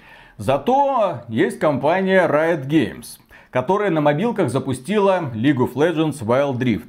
И игра стартовала, кажется, ну так себе, да? То есть ты там стартовал, особо много про нее не слышал, подумаешь, League of Legends Wild Rift, что такого. С другой стороны, начинают появляться какие-то интересные новости по поводу монетизации. Да, там есть монетизация, и она работает очень хорошо. Почему? Потому что компания Riot Games, в отличие от товарищей из триста сорок три Industries, знает, как развивать продукт. У них там постоянные сезоны, новые герои, новые шкурки. Там каждой шкурке приурочен какой-нибудь новый оглушительный ролик, какие-то музыкальные клипы. То есть ты такой смотришь, ну я, да, я хочу, чтобы вот эти вот девочки все были у меня в коллекции. Игра, кстати, очень популярна в Китае, поэтому клали калифорнийцы болт на все эти вот заявления прогрессивной общественности. Они рисуют красивых девчонок в школьных нарядах, продают эти наряды за классные деньги. И, согласно последнему отчету, Wild Rift принесла семьсот пятьдесят миллионов долларов за два года своего существования. С одной стороны немного, с другой стороны семьсот пятьдесят миллионов долларов. Ну это не миллиард Геншина за сколько там, за девять месяцев. Но это семьсот пятьдесят миллионов долларов. За два года, да, это великолепный показатель, прям охренительный. При вложениях, я боюсь представить, вряд ли вложения такие же, как в Genshin Impact. Там одна карта и набор героев из старшей версии League of Legends, естественно, адаптированы под мобильную платформу, но тем не менее, то есть, ну не надо так много тратить тратить усилий на развитие этого продукта, но тем не менее ты смотришь, ну да, и видно, я к чему это говорю. За первый год, если я не ошибаюсь, если я правильно помню, Wild Rift заработал двести сорок миллионов долларов. Ну вот, за второй год уже в два раза больше. Вот, а сейчас уже, ну... Отлично. Отличные сезонные мероприятия. Там такие костюмы школьниц. М-м, мама дорогая, все хорошо, друзья. Эту игру ты иногда запускаешь просто, чтобы купить еще один костюм школьницы. Вы же любите покупать костюм? Конечно. Главное, что никаких лутбоксов. Естественно. Гла... Вот... Проходи по ссылке в описании, вводи промокод икс би ти геймс, не продались, и получай скидку на костюм школьницы в League of Legends Wild Rift в десять процентов. Костюм школьницы нужно купить для своей девушки, в первую очередь, или для жены. Лайфхак. ну, латексный костюм с голой задницей, нахер, блин, я не понимаю. Ну, это вот это вот у тебя костюм школьницы, это старперские развлечения, неинтересно, сейчас скучно. Интересные казусы. На прошлой неделе состоялся выход обновления для Гран Туризмо семь. И Polyphony Digital, создатель этой игры, сообщила об ошибках. Ну, мол, вот есть, мы, ну, мы хотим, но ну, вот они еще есть. Потом, не сейчас, потом, да. И да, она также порекомендовала переустановить игру, если будут какие-то сбои. Ну, то есть игра может вылетать. Игра, которая вышла на PlayStation пять, да, самая там надежная, там отполированная, внутренняя студия компании Sony, ну все как надо, как мы привыкли, естественно, да. И вот эта игра может вылетать, и в этом случае, если она вылетает, вы должны ее удалить и перекачать заново. Но есть нюанс. Компания предупреждает. Пожалуйста, помните, что все повторы, пейзажи и фотографии могут потеряться при переустановке игры. Ну, могут потеряться, а могут и не потеряться, мы не знаем. Что случилось с вашими данными? Они потерялись. Я ж сразу, как только эта игра вышла, посмотрел на ее техническое состояние, на эту графику, да. Я каждый раз говорю, что Forza лучше. Она уже уехала давным-давно, обогнала это Gran Turismo. Эти японцы уже давным-давно потерялись. Еще со времен Гран Туризмо пять уже было понятно, что до свидания. Да, у них есть какая-то своя уникальная физическая модель, от которых людей прет. У них там джазовая музыка, вот эти все прекрасные фотомоды, фоторежимы, которые позволяют фотографировать машинку в уникальных местах. Тебе от этого весело, ну, ну реализация, блин, технические специалисты, ну елки-палки, что с этими японцами не так? Ну наймите уже китайцев. Как еще могут порадоваться фанаты PlayStation? Ну, например, Horizon Forbidden West недавно получила обновление, и там помимо исправления ошибок появилась уникальная раскраска для Элой. Раскраска называется Mark of Pride. Вы знаете, постапокалипсис, вот эти динозавры. Какой знак гордости может нанести на свои пухлые щечки девушка, которая в очередной раз устранила опасность уничтожения человечества, да, спасла все эти племена, всех этих веганов, всех этих мужеподобных мужиков и женоподобных мужиков и мужеподобных женщин. Всех-всех-всех она, в общем-то, спасла. Вот какую гордость она должна испытывать? Все правильно, друзья. Да, здесь. И у нее должна быть победная стойка, когда она натягивает лук и говорит: мне не нужен член, чтобы напихать врагу. Возможно, это также связано с тем, вот это Mark of Pride. Это наоборот, это сообщение о том, что она победила суперлесбиянку в финале игры. Может быть, это связано с этим, то есть Mark of Pride. Ты ее победила, ты молодец.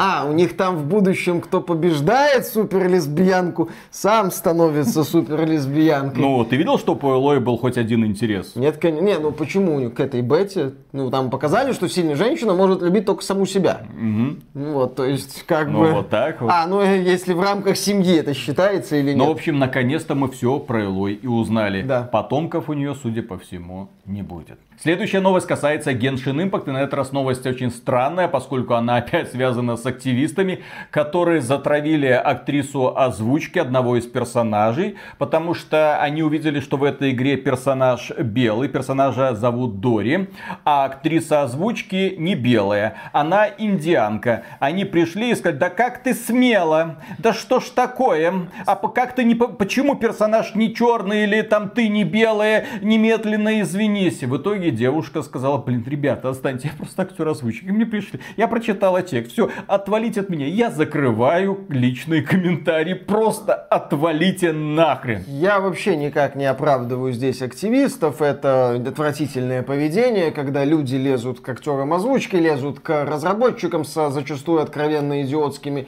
просьбами и заявлениями. При этом у прогрессивной общественности очень актуальна тема, что там чернокожих персонажей, азиатов, ну, представителей самых разных рас должны озвучивать именно представители этих рас. И гендеров. Да, и гендеров. Не дай бог там белому актеру озвучить чернокожего персонажа. По-моему, такая ситуация была с Девил Мэй Край пять, и тогда э, Capcom очень так сильно докапывались, дескать, как вы смеете. По-моему, кажется, было в Девил Мэй Край пять, я могу ошибаться. да, там был черный персонаж, которого озвучивал белый. Да, да, да, да, да. То есть вот в данном случае стрелочка повернулась. Повторюсь, я не оправдываю активистов. Не надо докапываться до актеров озвучки. Им опять же, да, дают тексты, они их зачитывают зачастую хорошо. Собственно, актерское мастерство, оно в том числе о том, чтобы перевоплощаться, чтобы изображать самые разные образы, а не так, что вот у тебя есть конкретный там персонаж, и его должен озвучивать представитель этой расы и гендера. Да, осталось только эльфов найти. Например, когда-то Владимир Высоцкий, мастер перевоплощения, прекрасно сыграл Мавра, обмазавшись гуталином. Сегодня бы его уже отменили раз десять, наверное. А потом Безруков сыграл Высоцкого, грамотно обмазавшись резиновой маской. Следующая новость, дорогие друзья. Спасибо, но нам плевать. Игрок в Red Dead Online пожаловался Rockstar на читера, но его послали нахрен. А дело в том, что да, несмотря на то, что компания Rockstar сказала, что она больше не будет развивать Red Dead Online, сервера она не отключила. Люди продолжают играть в эту игру, люди продолжают страдать, потому что они хотят видеть развитие своей любимой игры. Но было куплено всего-навсего сорок пять миллионов копий Red Dead Redemption два. Что это такое? Ну, в сравнении с джи ти эй, естественно, и компанию Take-Two не волнует, что Red Dead Redemption два это одна из самых продаваемых игр вообще за все время, входит в десятку самых продаваемых игр за все время. Но, тем не менее, идите вы нахрен со своими копейками, мы на вас не заработаем. Окей, но читеры-то остались. Ну, ребята, надо же с ними что-то делать. Вы прекратили поддержку, но какой-то анчитит должен быть. Пожалуйста, вот, я нашел читера, я на него жалуюсь, пожалуйста, забаньте его. Представитель Rockstar сказал: большое спасибо за ваше сообщение, но в настоящее время сообщения о читерах в Red Dead Redemption два не принимаются. Пользователи, естественно, стали шутить на эту тему, мол, да, спасибо, что связались, нам плевать, хорошего дня. Но история на этом не закончилась, это новость первого дня. Через пару дней эта новость получила продолжение. Дело в том, что человек, который сообщил о читерах, он продолжал долбить поддержку, говорит, ну забаньте читера, ну что это за отношения, что это, блин, я человек, я фанат, мне нравится, я играю, ну читер вот этот вот бегает и мне портит жизнь, ну елки-палки. На что его компания Rockstar забанила и обнулила его аккаунт. А, здесь бы задуматься, откуда берутся токсичные геймеры, откуда берутся эти мерзкие токсики, которые ненавидят компании, которые постоянно бегают и говорят, как компании мерзко себя ведут. Наверное, это просто эти токсики себе что-то придумывают, живут в своем каком-то мире, да, где компании злые, но компании-то добрые, компании всегда готовы помочь своему покупателю, готовы протянуть Потыкать. ему... Да, да, да, да, да. Готовы протянуть ему руку помощи. Правда, когда фанат пытается пожать эту руку помощи, он почему-то чувствует у себя в руке что-то дурно пахнущее. Наверное, эти токсики появляются как-то от сырости, размножаются почкованием, а компании вообще ни при чем, и политика у них исключительно правильная и направлена на то, чтобы удовлетворять все интересы покупателей. И вот, с одной стороны, у нас компания Take-Two. Это одна из крупнейших игровых компаний на Западе, со своим особенным отношением к своим же пользователям, которые занесли компании деньги и обеспечили ей неплохое существование, по крайней мере ее менеджерам. Обеспечили трудоустройство многих людей, которые э, разрабатывают э, игры. И эти люди, естественно, хотят к себе уважения, но оказываются посланными нахрен. Хорошо, хорошо. Есть другая компания, которая называется Valve. И есть еще одна история, с ней связана. Она очень похожа на ту, которая которую мы наблюдаем сегодня. И вот компания Take-Two, представители компании Take-Two, как отреагировали и как отреагировала компания Valve. Это очень интересно. Дело в том, что в Steam очень легко издавать свои игры. И маленькие разработчики, которые просто хотят заявить о себе, вот он что-то там на коленке сделал. Возможно, шедевр, возможно, какой-то проходняк. Мы не знаем. Огромное количество игр ежедневно попадает в Steam. Огромное количество игр там издается. И, естественно, создатели этих игр хотят, чтобы о них говорил хоть кто-то. Ну, один человек, ну, два. Но ну, обратите вы на меня внимание, ну напишите вы хоть один отзыв, ну что-нибудь такое. Очень конкурентная среда. Но одновременно с этим в Steam очень очень много мошенников, которых называют кураторами. И вот эти кураторы, да, не, я не говорю, что все кураторы мошенники, ну, я говорю, что есть кураторы, причем это такие чуть ли не как банды они работают, вот они кураторская группа, и они отправляют запросы всем-всем-всем разработчикам, пришли ключи на обзор, слушай, пришли ключ, пожалуйста, пришли ключ. И ты видишь запросы, например, от сотни человек, да, и ты отправляешь им запросы, надеясь, ну, увидеть хоть какую-то реакцию. А реакция нет, потому что эти ребята эти ключи используют не для того, чтобы игры смотреть, они их перепродают за доллар, за два на каких-нибудь сторонних площадках, у них так бизнес работает, а потом они деньги из Стима выводят. Есть способы, самые банальные, через покупку и продажу вещей в Доте два или Counter-Strike, окей. И вот один разработчик игры Брок The Investigator, ну, инвестигатор это там у него главный герой аллигатор, ну, инвестигатор, да. Он занимается, я так понимаю, а вы попали, типа инвестигатор. Ну, прикольно. Да. Да. То есть он выпустил игру, естественно, ни на что особо не рассчитывает, но тем не менее, да, к нему тут же обратились вот эти самые ребята. Слышь, ключик пришли, пришли ключик, очень надо ключик. И он им отправил ключ не игры. Он им, ну, справедливо рассудив, он знает примерно, как эта схема работает, и он им разослал ключи демонстрационной версии. Там первая глава проходится, потом затык. Соответственно, если эти ребята с игрой будут знакомиться, они дойдут до этого момента, напишут ему ответное письмо, он им отправит ключ игры. Ну, просто человек решил перестраховаться. И внезапно увидел, что подавляющее количество ключей, которых он отправил, ответа не было совсем. Вот вообще не было. Очевидно, что его ключи где-то там начали перепродавать за доллар, за два, за полдоллара, как угодно. Там в совокупности, там в каких-то паках. Как это крутится, здесь уже нужно в каждом отдельном случае рассматривать. Естественно, эти продавцы и кураторы начали получать возмущенные письма от людей, которые купили эти ключи. Мол, что такое? Ну, не работает. И что сделали кураторы? Кураторы пошли и насрали ему в комментариях к этой игре. Вот прикиньте, вы маленький разработчик. Вы хотите заявить о себе. Но к вам приходит банда, причем отработанная банда, чуть ли не организованная преступная группировочка, да? Ну вот, объединенная общей целью тебя затравить. И у тебя...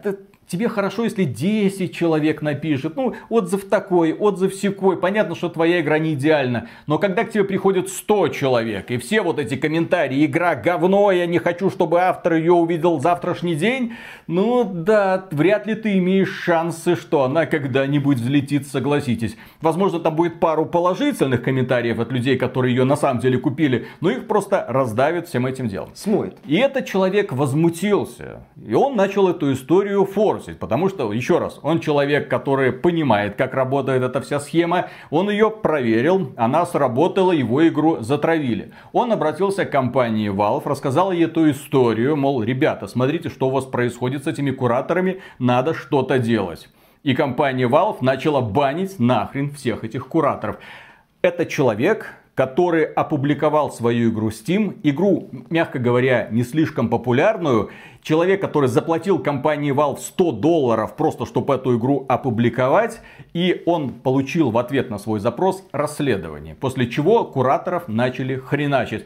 Это при том, что Steam является не просто магазином, это огромная социальная сеть, там не так-то просто разобраться, тем не менее, ребята начали разбираться. Вот, отношение ты к ту... и отношение Valve. Виталик, если бы вот этот недовольный пользователь столкнулся бы с проблемами в джи ти эй онлайн, а, с, я досуг... не могу провести оплату, да, помогите. Да, да, да, да, да, да, вы знаете, у меня там проблемы с оплатой. Это же была вот эта вот забавная ситуация, по крайней мере, по интернету гуляют картинки. Человек спрашивает у техподдержки Rockstar, ребята, а что там с джи ти эй The Trilogy The Definitive Edition? Никакого ответа, на что ему друг говорит, зацени фокус. Ребята, техподдержка Rockstar, не могу оплатить вот эти вот донатные карточки для джи ти эй онлайн. Ответ там буквально чуть ли не через минуту. Свяжитесь с нами, вот здесь мы вам все ответим, все объясним. Поэтому, да, компания-то и кто просто, в общем-то, плюнула на Ред Дед Онлайн. Кто-то там копается, кто-то там заносит деньги. Главное, чтобы не мешали компании Take-Two хоть какие-то деньги с этого Ред Дед Онлайн иметь и не задавали тупых вопросов. Следующая новость касается игры Saints Row. Точнее, нет, она касается касается не совсем игры, она касается неадекватной модерации сервиса Nexus Mods. Как мы помним, недавно вышла игра Spider-Man на ПК, и люди первым делом что побежали делать правильно? Устанавливать мод, заменяющий ЛГБТ флаг на любой другой флаг. Но все эти модификации на Nexus Mod были закрыты, и на других площадках, где эти самые моды распространяются, имеется в виду на американских популярных площадках. Почему? Ну, потому что мы за инклюзивность, окей. Мы, вы можете менять абсолютно все, но не это, это святое. И вот э, в Saints Row тоже должны были появиться моды. И эти моды не связаны с тем, что какие-то там флаги, где-то там что-то перекрашивать. Боже упаси, э, модмейкеры уже поняли, что есть святыни, к которым нельзя прикасаться. Модмейкеры решили просто раздеть э, одного персонажа женского пола, чтобы посмотреть, а что там у него под одеждой находится. Этот мод называется Saints Row Sexy. И что самое интересное, да, администрация Nexus Mods этот мод забанила два раза. То есть его два раза пытались выкладывать, там человек был упорный, его забанили два раза. Но самое смешное в этой ситуации заключается в том, что аналогичные моды для предыдущих частей Saints Row есть, их никто не удаляет. И более того, речь идет об игре, где ты можешь полностью оголить своего персонажа и с голой жопой пройти игру от начала до конца.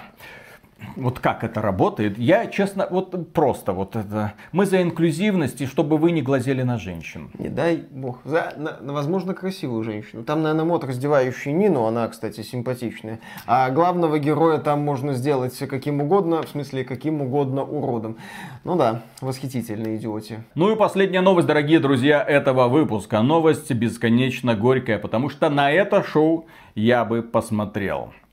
Epic Games запретила Адриане Чечек принимать участие в турнире по Fortnite. Если вы не знаете, кто такая Адриана Чечек, так, я думаете. Вам не поверю. Конечно, но если не знаете, честно не знаете, то обязательно... А я вам не верю. То обязательно погуглите. Ой-ой-ой, пишут, а кто это такая? Да, да, да, да, ни да. разу в жизни не видел. Самое интересное, что мне пришлось гуглить, не то чтобы я специалист по современным этим звездам, этих э, фильмов. Да, ну, да, да, да, да, да, да. Наверное, да, да. Эпик побои... Миша гуглил, да, да, да. да. Наверное... Чисто из научного интереса да, решил да, да. проверить, что же там такое. Конечно. Последний раз я гуглил, когда это Альфи или как ее там, это российская звезда этих фильмов появилась, ну не появилась, нашли элемент косметики в War Thunder mm-hmm. с ее изображением. Там ей, кстати, жопу очень сильно пририсовали. Да, у нее там мелковато. У него, в смысле, не у нее, у нее в реальности мелковато. Ну, в реальности мелковато. А вот на этой вот косметической штучке из War Thunder, да, там, так сказать, есть за что ухватиться. Еще один плюс анимешным девочкам. Да, ну, наверное, не знаю, Epic Games побоялась, что Адриана будет орать, да я твоему папке сосала. Что вполне может, кстати, оказаться правдой. В общем, Адриана Чечек это актриса фильмов, как их называют для взрослых. Ну, вы знаете, вам точно есть восемнадцать лет? Конечно, мне есть восемнадцать лет. Кто такая Адриана Чечек? У, какая мастерица, ничего себе, да Саша Грей просто сосет. Да-да-да, в принципе, этим Саша Грей в свое время и занималась. Да, а возможно, компания Epic Games побоялась, что Адриана развратит целевую аудиторию в Fortnite. Но Адриана Чечек это не только актриса, это также стример. Хотя ну, в как и Саша случае, Грей, в общем-то. Когда смотришь на девушек на Твиче, многие девушки, что Адриана Чечек, в общем-то, а разница что? Невелика. У всех есть страничка на OnlyFans, где они продают фотки своих задниц. И не и, только и, фотки. И делают самые разные услуги. Так вот, Адриана Чечек не просто стример, она еще и геймер, она играет в Fortnite, у нее есть э, компьютер, который мы могли видеть на стримах, если все-таки удавалось отвести взгляд от ее глубокого декольте. Вот такой, а, о, точно, ар джи би подсветка, значит, это очень крутой она компьютер. Геймер. Геймер. И она захотела принять участие в чемпионате по Fortnite. Турнир Rivals. И ее зарегистрировали. Но потом, очевидно, Тим Свини увидел ну, фотографии всех участников. Такой внимательно переклад. Так, кто это? Кто это? Этот проходит, так, задрот проходит. Задрот, все нормально. Так, а это на кого они дрочат? А вот теперь, о, о, теперь я задрот. Но это нехорошо. Нет, нет, нет. Исключить. И в общем, да, ее исключили с этого турнира. И вот как интересно это можно объяснить, что она не имеет права. Это вообще-то уважаемая, наверное, профессия. Она платит налоги. Вот, у нее есть съемочная группа, у нее есть агент, у нее есть э, как партнеры. Они, как они посмели, я же говорю, она бы... Надежные разв... партнеры. Конечно. Иногда ну, несколько. Виталик, просто целевая аудитория Фортнайта перестала бы тратить деньги с обедов, сэкономленные на шкурки и боевой пропуск в Фортнайте, а начала бы тратить на OnlyFans Адрианы Чечек. Тим Свини увидел конкурента. Все, не-не-не-не-не. И поэтому сказал, нахрен, да. Это мое стадо, я его даю, а ты со своим выменем пошла отсюда. Турнир, который мы потеряли. Но это не одна грустная новость, потому что вскоре после этого события Адриану Чечек забанили и на Твиче. Отлично. Поэтому вы не можете пойти и посмотреть ее прекрасные стримы. Но вы можете пойти в другое место и познакомиться с большой коллекцией фильмов с ее участием. Это место я указывать, естественно, не буду. Вы уже взрослые, вам точно есть восемнадцать плюс. Не так ли, дорогие друзья? Ну и на этом у нас на сегодня все. Огромное спасибо за внимание. Если данный выпуск вам понравился, а он вам понравился, потому что финал его был, можно сказать, зажигательным. Тем более есть задача на вечер. Если, ну, просто есть задача на вечер, мало ли. Так вот, да, за лайки огромное спасибо. Подписывайтесь на канал. Вот, что-то я сам разволновался. Подписывайтесь на канал и огромное спасибо, что были с нами. Руки уже чешутся, да, бывает. Подожди, как это? Да, да, да, да, да, да. Аккуратнее, то Спайдерменом станешь, если будешь много этим заниматься. Прогрессивным Спайдерменом-инвалидом, потому что ослепнешь нахрен. Сначала ослепнешь, потом шерсть на руках вырастет. Пока. Пока. Погуглил. Я не знаю. Ты просто по именам не... Нашел ее в Беларуси место на сто процентов устойчивое против санкций с того Запада. Какие? Там, где эти видеокарты не нужны, mm. да, в общем-то, даже и смартфоны тоже. Называется это местечко Белые Луга. Прикол в том, что деревня Белые Луга стоит сразу после деревни, ну, если ехать на машине от Минска, сразу за деревней Белые Луги. И многие люди не доезжают до Белые Луга, останавливаются в Белые Луги и начинают пугать бабушек и дедушек. Мол, открывайте, пожалуйста, мы приехали тут. Что такое Белые Луга? Это отдельный такой, можно сказать, поселок такой, созданный для туризма. То есть вы туда приезжаете, снимаете домик на полном обеспечении, все убрано. Потом в, как это называется, в корчме завтракаете, обедаете, ужинаете. Вот, можно там на лодочке покататься, в каких-то там играх принимать участие. Вечером э, распаливается костер в центре деревни, вокруг него устанавливаются стульчики. В общем, миленько, классненько. Есть сельское хозяйство. Небольшенькое такое, чтобы можно было городским походить, подивиться. Свинка. А свинка такая ти-ты-ты-ты-ты-ты, тебе подбегает, руки не протягиваете, откусит нахрен. Потому что свиньи жрут все. Есть козлы, есть барашки, есть петушки, курочки, есть кролик, на которого можно посмотреть. И вот некоторые петушки не доезжают до этого, останавливаются в деревне, которая рядом, и начинают донимать жителей Нет, этой деревни. Это просто прекрасно. И мы там э, так хорошо отдохнули, когда ты полностью ограничен от всех этих информационных источников, когда, ну, там есть интернет-связь, но достаточно херовая, поэтому ты занимаешься чем правильно? Общением. И внезапно такой, о, господи, оказывается, я с такими интересными людьми живу всю свою жизнь. Да не может оно такое быть. Потом смотришь вечером на небо, а на небе, блин, звезды. Ты такой, ни хрена себе. А, Млечный путь. Так вот он почему называется Млечным. Он такой беленький, как будто кто-то молоко разлил вот так вот. Ой-ой-ой, интересно, почему? А, это галактика наша, Млечный путь. Вот смотри, сынок, это, это, как это, Сириус. Вот, Сириус. Вот. Может быть, это и не Сириус. Я в астрономии не очень, но на всякий случай перед сыном так, вот, это Сириус. А вот ковш, белая медведица. Невероятно крутой опыт. В первую очередь, Миша, деревня. А единственное, что меня смутило, это мухи. Я уже забыл, как городской житель, что муха, ну, она есть, она существует, она постоянно жужжит. Хрен ты ее выгонишь из хаты, если она туда залетела, потому что она быстренькая и реагирует на все твои попытки ее там добить газеткой. Вот, но при этом она же, когда ты начинаешь есть, ой, блин, нет, вот от мух настрадался. У меня сначала было желание, так, все, вот это вот идеальная жизнь. Конечно, идеальная жизнь в том случае, если я приезжаю на, в свой собственный загородный дом, а там уже кто-то нарубил дров, постриг лужайку, убрал в доме, чтобы не было ни пылинки, ничего, перестелил кровать. Вот это вот идеальная жизнь. Но вот эта вот муха, она, конечно, да, заставила меня сомневаться. В общем, всем рекомендую подобные отдых для того, чтобы разгрузить мозг от информационного мусора, который вам э, туда льется через разнообразные социальные сети. Вот, да. Вот, смотрите, вот типичный городской житель. Мозг засран, а он ничего не хочет делать для того, чтобы его опустошить. И самое главное, ну, а не опустошить, а освободить, да, вот так mm-hmm. расслабить, хоть расслабить, немножечко, да-да-да. Вот как ты расслабляешься? Отлично я расслабляюсь. Как, как, как, как? Хорошо, как, как? Мне нравится. Да, хрена с два.